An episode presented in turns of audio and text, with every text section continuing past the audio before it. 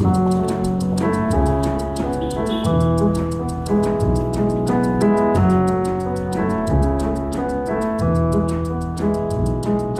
and welcome to my podcast, Everyday Sublime, the podcast that sheds light on yin yoga and meditation. I'm your host, Josh Summers, and I'm really glad you're here. As a yin yoga meditation teacher and trainer, as well as a licensed acupuncturist, my intention here is to offer an in depth exploration of the intersections between yin yoga, Chinese medicine, and meditation. And now, before today's episode, I, I want to share a series of reflections that I put together that serve as an overview to the essential themes of yin yoga. This series is based on many of the most common questions I receive from students in my training programs. Now, the series is free to all new subscribers to my newsletter. You can just go over to my website, which is joshsummers.net forward slash subscribe to sign up for this. And as a bonus, you'll get access to two practice videos one sequence that focuses on the spine and the other sequence that focuses on the hips. I'm very excited to share this material with you, my listeners, and I hope that the videos and reflections will continue to support your practice of yin yoga. Now, for today's episode, I bring you part two of four of my interview with Dr. Timothy McCall. Timothy is the medical editor for Yoga Journal and author of the bestseller Yoga as Medicine. A few years ago, Timothy was diagnosed with an oral squamous cell cancer that had spread to his lymph nodes. The cancer and his path through treatment uh, and cure of the cancer is the subject of Timothy's new book, Saving My Neck A Doctor's East West Journey Through Cancer. In the first part of my interview with Timothy, we talked about what it was like for him to receive the cancer diagnosis and how he thought about approaching his treatment. And now, in the second installment of the interview, we dive into how Timothy utilized a protocol of fasting to get him through chemotherapy without any nausea or vomiting. This is pretty amazing stuff. I've been an advocate for many years of fasting, but I'm, I'm amazed at how powerfully it affected Timothy's experience of chemotherapy. Now, Timothy is an old and dear friend of mine, and I'm very excited to share this episode with you his book, Saving My Neck, is a wonderful memoir of his experience through treatment. And if our conversation inspires you, there's a link for purchase in the show notes. And now, without further ado, I once again bring you Dr. Timothy McCall.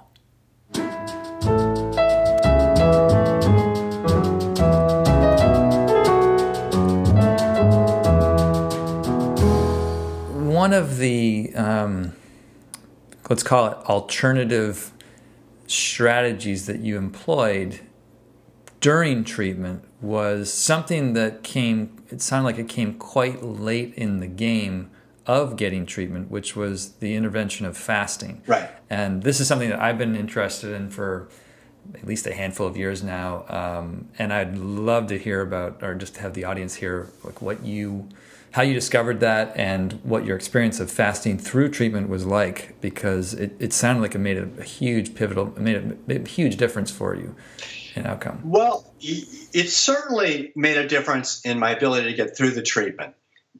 And i suspect it also made the treatment more effective. And basically you know i continued to do research probably until about halfway through my course of radiation and chemotherapy. Uh, so the, so it was you know more than a but, but probably about a month and a half between getting diagnosed and starting treatment. Actually, two two months between getting diagnosed and starting treatment. And I did a lot of reading during that time, and I read everything from hardcore memoir of a chemotherapist you know, to, uh, you know, crazy alternative cancer doesn't kill you, only cancer therapy kills you. You know, just I, I, I read everything blog posts, spirituals, everything. I read everything. And one of the things I came across, I had heard years ago of these studies that show that mouse that had calorie mice that had calorie limited diets lived much longer. I'd heard about that research, but the same research, this guy Walter Longo, I think he's from USC, as I recall, he's a you know well-known researcher, and he also studied in again in mice that were implanted with various cancers and many different studies, many different types of cancers. He found that when they fasted, that they did better. They had fewer side effects and they lived longer. They were cured of cancer at much higher rates. And basically, the idea in the studies was, was that w- when you're fasting, the body goes into this kind of famine mode, you might call it, which are you know our species evolved to be able to deal with quite well. And in that in that situation, normal cells are kind of in a low energy protective mode, whereas cancer cells don't have that option. They need an ongoing supply of sugar uh, to, to thrive and to grow at the very fast rate that they're trying to grow at. And so when you cut off the food supply, it seems to protect normal cells and weaken cancer cells such that both chemotherapy and radiation appear to be more effective. Now, and, and again, it's just a mice study, and, and you know there's some risk of taking data from mice and trying to apply it to humans. Sure, so sure. wasn't wasn't sure this would work. On the other hand, I mean, one of the studies they did, they found that doses of chemotherapy that were fatal to the mice that were eating were tolerated without problems by the mice that were fasting. If I can just replay kind of what you said, um, make sure I get it right. It, it, so there's something about the metabolic response to fasting whereby your healthy cells sort of go into a kind of dormancy or an, a, a, less active, less proliferating uh, state, and the cancer cells themselves are not able to flip that flip into that kind of a, a dormant mode, and therefore they are they are more vulnerable to the to the chemo than their they're, the, they're not healthy getting, cells. They're not getting their nutrition. So you know, one of the things I learned in the course of my treatment was that cancer cells have to consume sugar, glucose. It's their own, pretty much the only fuel they can use. And and and so when you fast, your blood sugar drops, your insulin level drops, and there's there's much less sugar making its way to cancer cells. So they're weakened because they're not getting their their regular supply of nutrition. And because they're so metabolically active, you know, reproducing as much as they as they are, you know, have this kind of imperative to grow and grow and grow. Um, whereas normal cells, which don't have this need to have glucose, have this alternative mechanism of being able to basically live on fat uh, which is in the form of ketone bodies. You've probably heard of ketogenic diets and, and all that kind of stuff. So, so the idea is the brain and normal cells in the body are more than happy to live on ketone bodies pretty much indefinitely. They, they do fine. Whereas cancer cells do not do so well in that environment and appear to be more uh, susceptible. Now, I went into the oncology literature at that time. This is days before I'm about to start chemotherapy. And I went into the oncology literature. I found not a study, but a case report. I think it was 45 patients who had done various fasting regimens during their cancer treatment. And one of the things that struck out, uh, stuck out rather, um, was that the people on chemotherapy had almost no nausea and vomiting. Now, I was about to take the drug cisplatin. What's, cisplatin, what's, the, what's the drink? Cisplatin. It's a it's a platinum based chemotherapy, and cisplatin is known by some cancer patients as cisflatin because it is the, as doctors like to call it, emetogenic, the most emetogenic, which which I sometimes jokingly call pukogenic. Yeah. It's like the most nausea and vomiting inducing of all the chemotherapy agents, apparently. I was about to start that. My oncologist and the clinical nurse assigned to my, ca- to my case had both given me long lectures on anticipatory nausea, where people get nausea and vomiting so bad with the first infusion of chemotherapy that just like thinking about what they're about to go through during the second infusion, they start vomiting the day before on yeah, the way to the clinic. Yeah, that's what I remember reading this in your book. There's something about just showing up at the driveway of the clinic and the nausea sets in. So it's really a Pavlovian response. Yeah, exactly. But and, and so so but the people in this case report in the oncology literature that I found almost no nausea and vomiting. So just that by itself was really motivational to me. And the idea that maybe it's also going to make me have a greater chance of being cured. Like, what's not to like here? Now, the only thing that was potentially not to like is that I'd never really had much luck with fasting before.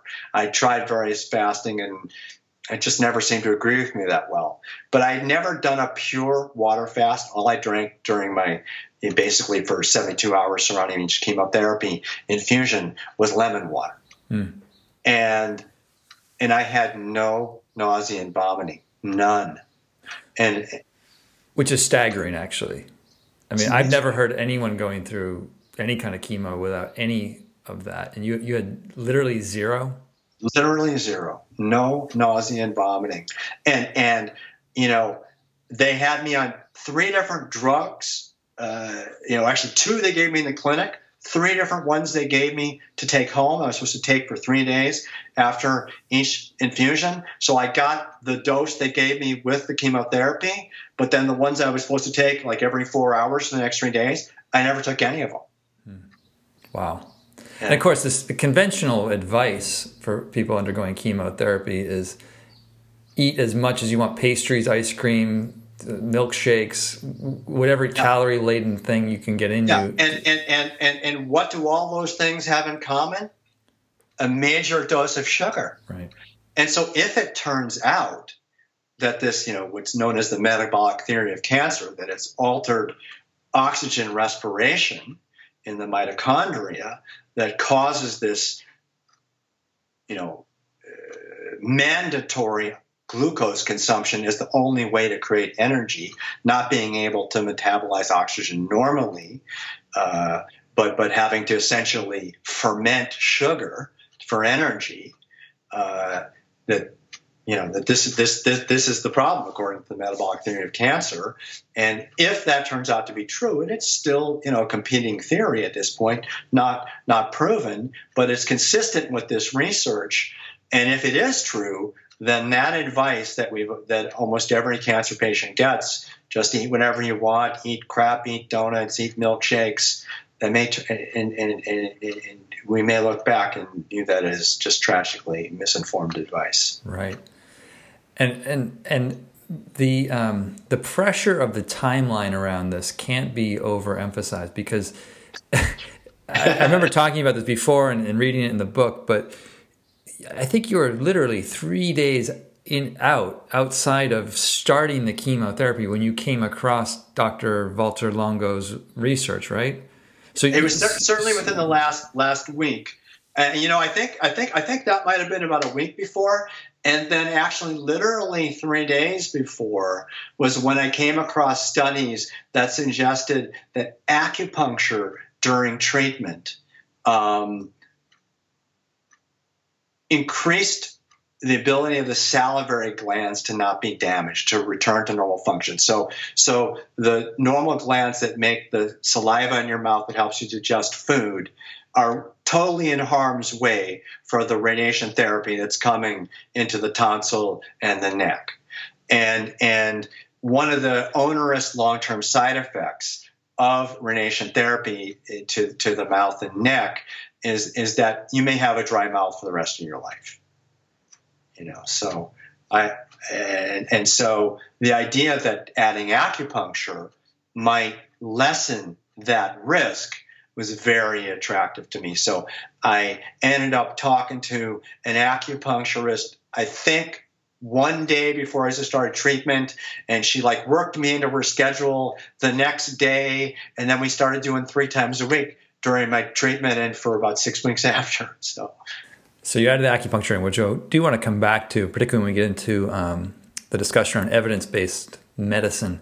Sure. Um, what was the what was the fasting protocol you put yourself on? Um, because well, you know, so so this this was something that was kind of an unknown, because I mean, of course, this hasn't been studied in humans. You can't necessarily extract uh, you know, extrapolate times from mice because mice have different metabolic rates and different life expectancy.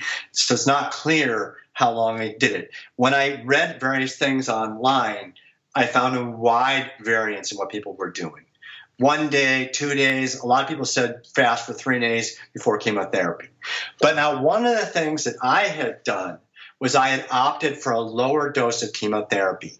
I had done some research and I had found that a very similar cumulative dose of cisplatin, but instead of delivered in very high dose on three occasions, two to three occasions, given you know three weeks apart basically, or as compared to a lower dose given weekly, the effectiveness seemed to be about the same, but the rate of some very nasty side effects seemed to be much less uh, and like like kidney failure and hearing loss and other stuff that you know I already have some hearing loss from having gone to way too many concerts as a young man. So I was like, I don't need any more hearing loss. I'll, I'll end up needing a hearing aid if I get any. So I opted for the low, lower dose chemotherapy, but because it was weekly, I was afraid if I fasted for too long I hardly have any time to eat. And, and most people who go through this treatment, which causes a lot of soreness in the mouth and difficulty swallowing and other stuff, lose about 10% of their body weight. And, and you know, you get too emaciated, and I'm thin to start out with. You get too emaciated, it can actually undermine immune function. So I didn't want to overdo it. And so the compromise I came up with, I, I, I basically fasted for about a little more than 48 hours before and a little less than 24 hours after, total of about a 72 hour window per week. So basically, eight, five days, no, no food for two days, and then the, the, the, the two nights bookending mm. that. So, so I, I had that period. Uh, and, and then, of course, the other thing that happened, which I only kind of figured out once I got hip to the metabolic theory of cancer months later when I really researched that, long after I'd finished my treatment, because my mouth got so sore and almost anything I tried to eat would burn it, I was reduced to eating basically eggs and some full fat dairy. That was basically like kind of the only things that would go down. Uh, you know, so that's and I, initially I was starting off not eating any eggs or any dairy, but then as I ran out of food options, as one and as again and again, everything I'd been eating was slowly starting to burn my mouth and then became un, un, not possible to take. I realized, well, geez, I was, all, all I'm taking is this like very, you know, cream top milk and eggs. I was eating a ketogenic diet without even knowing it. I was eating probably 500 calories a day, and and so I figure that the last I calculated about 27 days of, of treatment and the first week of rehab. 27 days, I was essentially in ketosis the whole time, in all likelihood. So the same advantage that I may have gotten during those you know three day windows during each week of treatment, I probably got uninterrupted for several weeks. And by the way, the radiation therapy, particularly, has a cumulative effect. So, what it does in the fifth week or the sixth week is much more than what it does in the second or third week. So, I figure at the time when the radiation therapy was having the greatest effect, which actually would have been the week after treatment, because that's when your symptoms, your side effects get to be the worst, like about 10 days after. So I figure during that whole time when the treatments were maximally effective, I was ketotic the whole time. So, you know, so I, and so I, I, I feel like accidentally I wound up with this thing that may have helped me a great deal. Yeah, listening to you, I'm not sure which sounds worse the chemotherapy itself, the the, the, the long fasting. I fast maybe 24 hours once or twice a week, but not consecutively. And yeah, um, I've more or less adapted to that. It's not uh, unpleasant in any sense. It actually feels quite good to do it. But every time I've tried to push it, push the envelope on that to a longer fast, that, that's the, the challenging symptoms do do a rise past the 24 hour mark. Um, so you're fasting, but you're also you're, you're not you're on, you're on, this mono diet of, of soft eggs and and uh, dairy, which also doesn't sound all that appetizing, particularly after maybe one or two days of it. Well, you know, appetizing was really kind of off the off the menu for for weeks there. It was it, this is we're just talking survival, yeah. trying to get anything down at all. And actually, when I first so I so, so one of my first like real foods I was able to eat after my mouth started to recover a little bit. Some things were still burning it, but then some weird things somehow I could tolerate.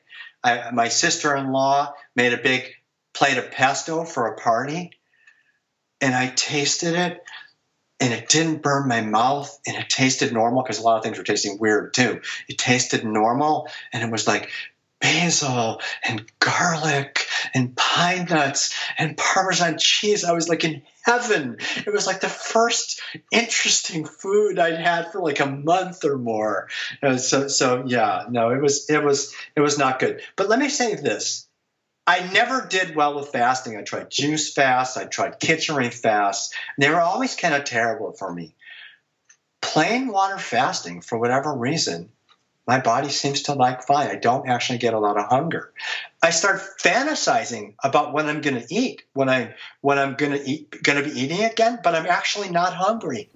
Well, that's actually, you know, the comparisons you just ran make total sense to me in the sense, from what I understand about fasting, in that if you're doing juice fast or having kitchery or any kind of food whatsoever during a fast, you're, you're not you're not giving the pancreas that rest. You're still getting sugar spikes or insulin spikes in response to sugar taking, and, and that will throw you sort of you won't get into ketosis at all, which makes fasting much easier.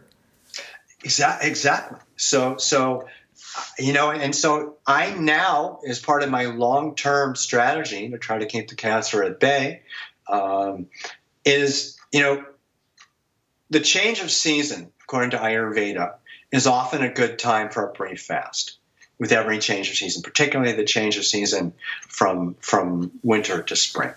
what's a brief, so, what's a brief fast in your book? In Ayurveda, it would depend on your constitution and other factors, but we're talking a meal to maybe a day. They're, they're, they're short term, generally, what's done in, in Ayurveda. Can be a little longer for someone of Kapha nature, uh, but, but, shorter for Vata, basically, and in, intermediate for Pitta. Um, some pittas don't do well fasting at all because they because they have such strong digestive fire that they get ravenously hungry, and if they can't eat food, they may try to eat the person next to them metaphorically in yeah. conversation. you know, so so but what I do now is I do four days of water fasting with every change of season.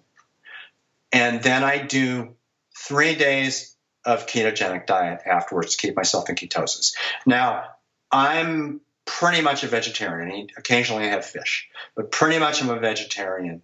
And when you look at almost all the guides to ketogenic diets, they kind of admit that it's pretty darn difficult for a vegetarian, pure vegetarian, to, to do a ketogenic diet.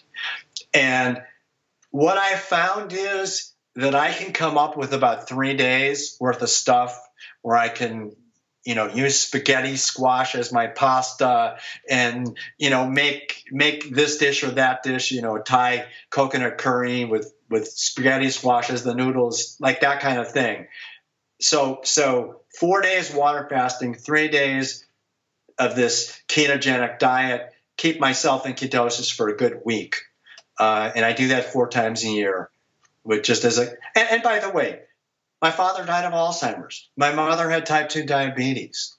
Uh, fasting and this kind of thing is probably also really good for that because those are both tied to insulin resistance and and uh, you know high blood sugar and all that. Yeah, yeah, yeah, yeah. Now I was going to ask you. I've heard other people talk about um, that kind of cancer prophylactic fasting protocol, where uh, two to three times, like you're describing, it transitions between seasons to do a kind of four to five day water fast. Um, so that that's interesting here. Um, and, and, you know, I invented it. Okay, I, I I never heard of anybody doing that, and I just was trying to come up with a way to do this. Now, one of the things that happened to me when I did my first uh, four day fast, which was the summer after I finished chemo therapy, so probably four or five months after I finished, still kind of weak in a way, but I, I, I, I, I became convinced this might be a good idea, and I did it. And I had an amazing discovery. I did the fast. You know, I cook all my own meals fresh whenever I can. So suddenly, I wasn't cooking, I wasn't cleaning dishes, I wasn't spending a lot of time in the bathroom.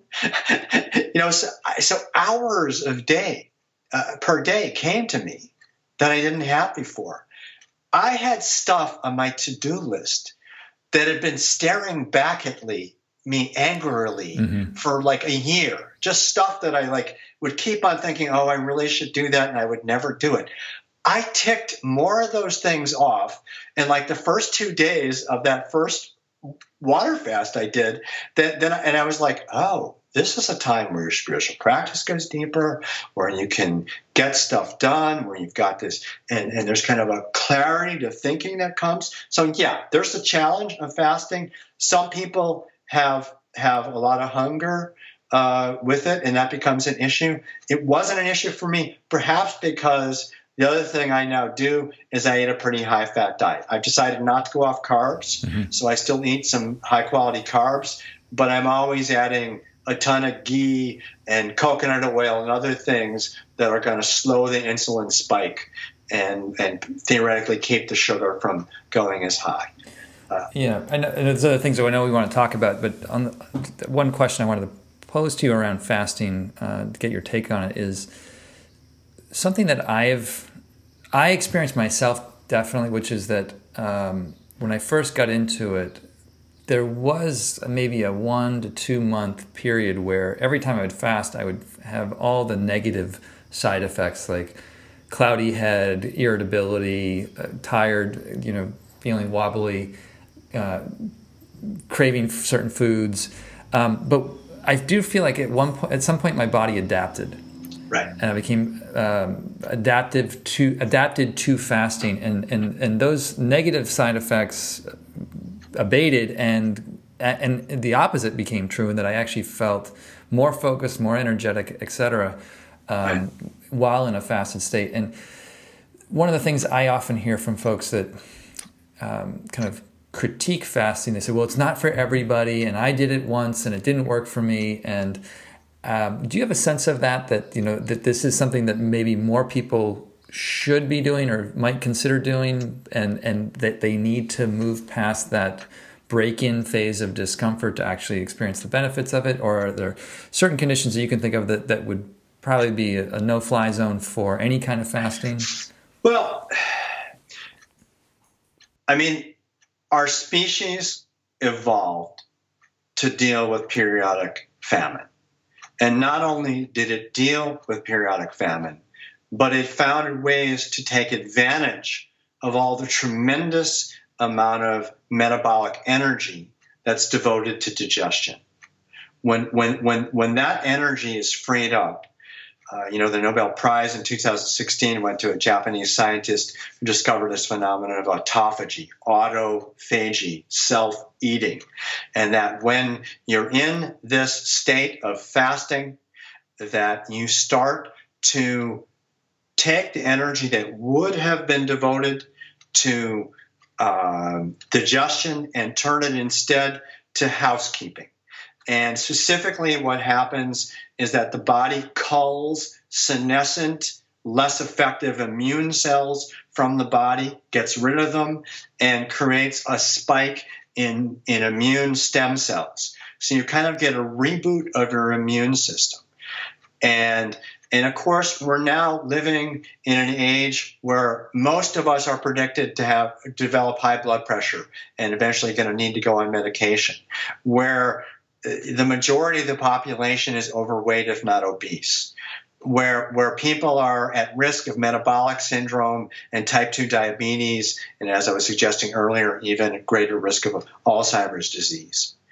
So, fasting periodically, or as you're doing, you know, one or two days a week kind of thing, would seem to be very effective in countering many of those things. So, I think people should think about it. Now, from an Ayurvedic standpoint, certain people don't do so well with fasting. And so, like I said, people with a lot of vata, uh, very high vata levels, not so much in their constitution, but in their current state of balance, very high stress, whatever, may not go as well. Some people of pitta nature, you know, fiery types, high digestive fire, may have more trouble with it.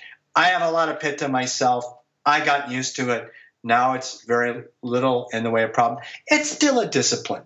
You know, during the third and fourth day of fasting, particularly, I'm kind of like really going to be psyched when I can can eat again, and and I have an initial burst of energy, but I find that three or four days in, starting to have less energy. So so uh, you know, I think ultimately what Ayurveda would say is that our body gives us feedback. And whatever the theory is, you learn to cultivate your inner awareness, your felt sense, and you learn to respond to the feedback. And so you're fasting and you don't feel good. Is this something that you can work with, or is this something that's really a signal that this is not good for you? And I think that's the kind of differentiation the really embodied practitioner learns to be able to make.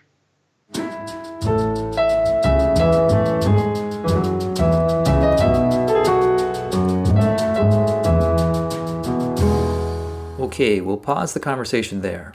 And in the show notes, I'll leave links to Timothy's book, to the work of Dr. Walter Longo on fasting that Timothy mentions in the conversation, as well as to a good link on the overview of the practice of intermittent fasting.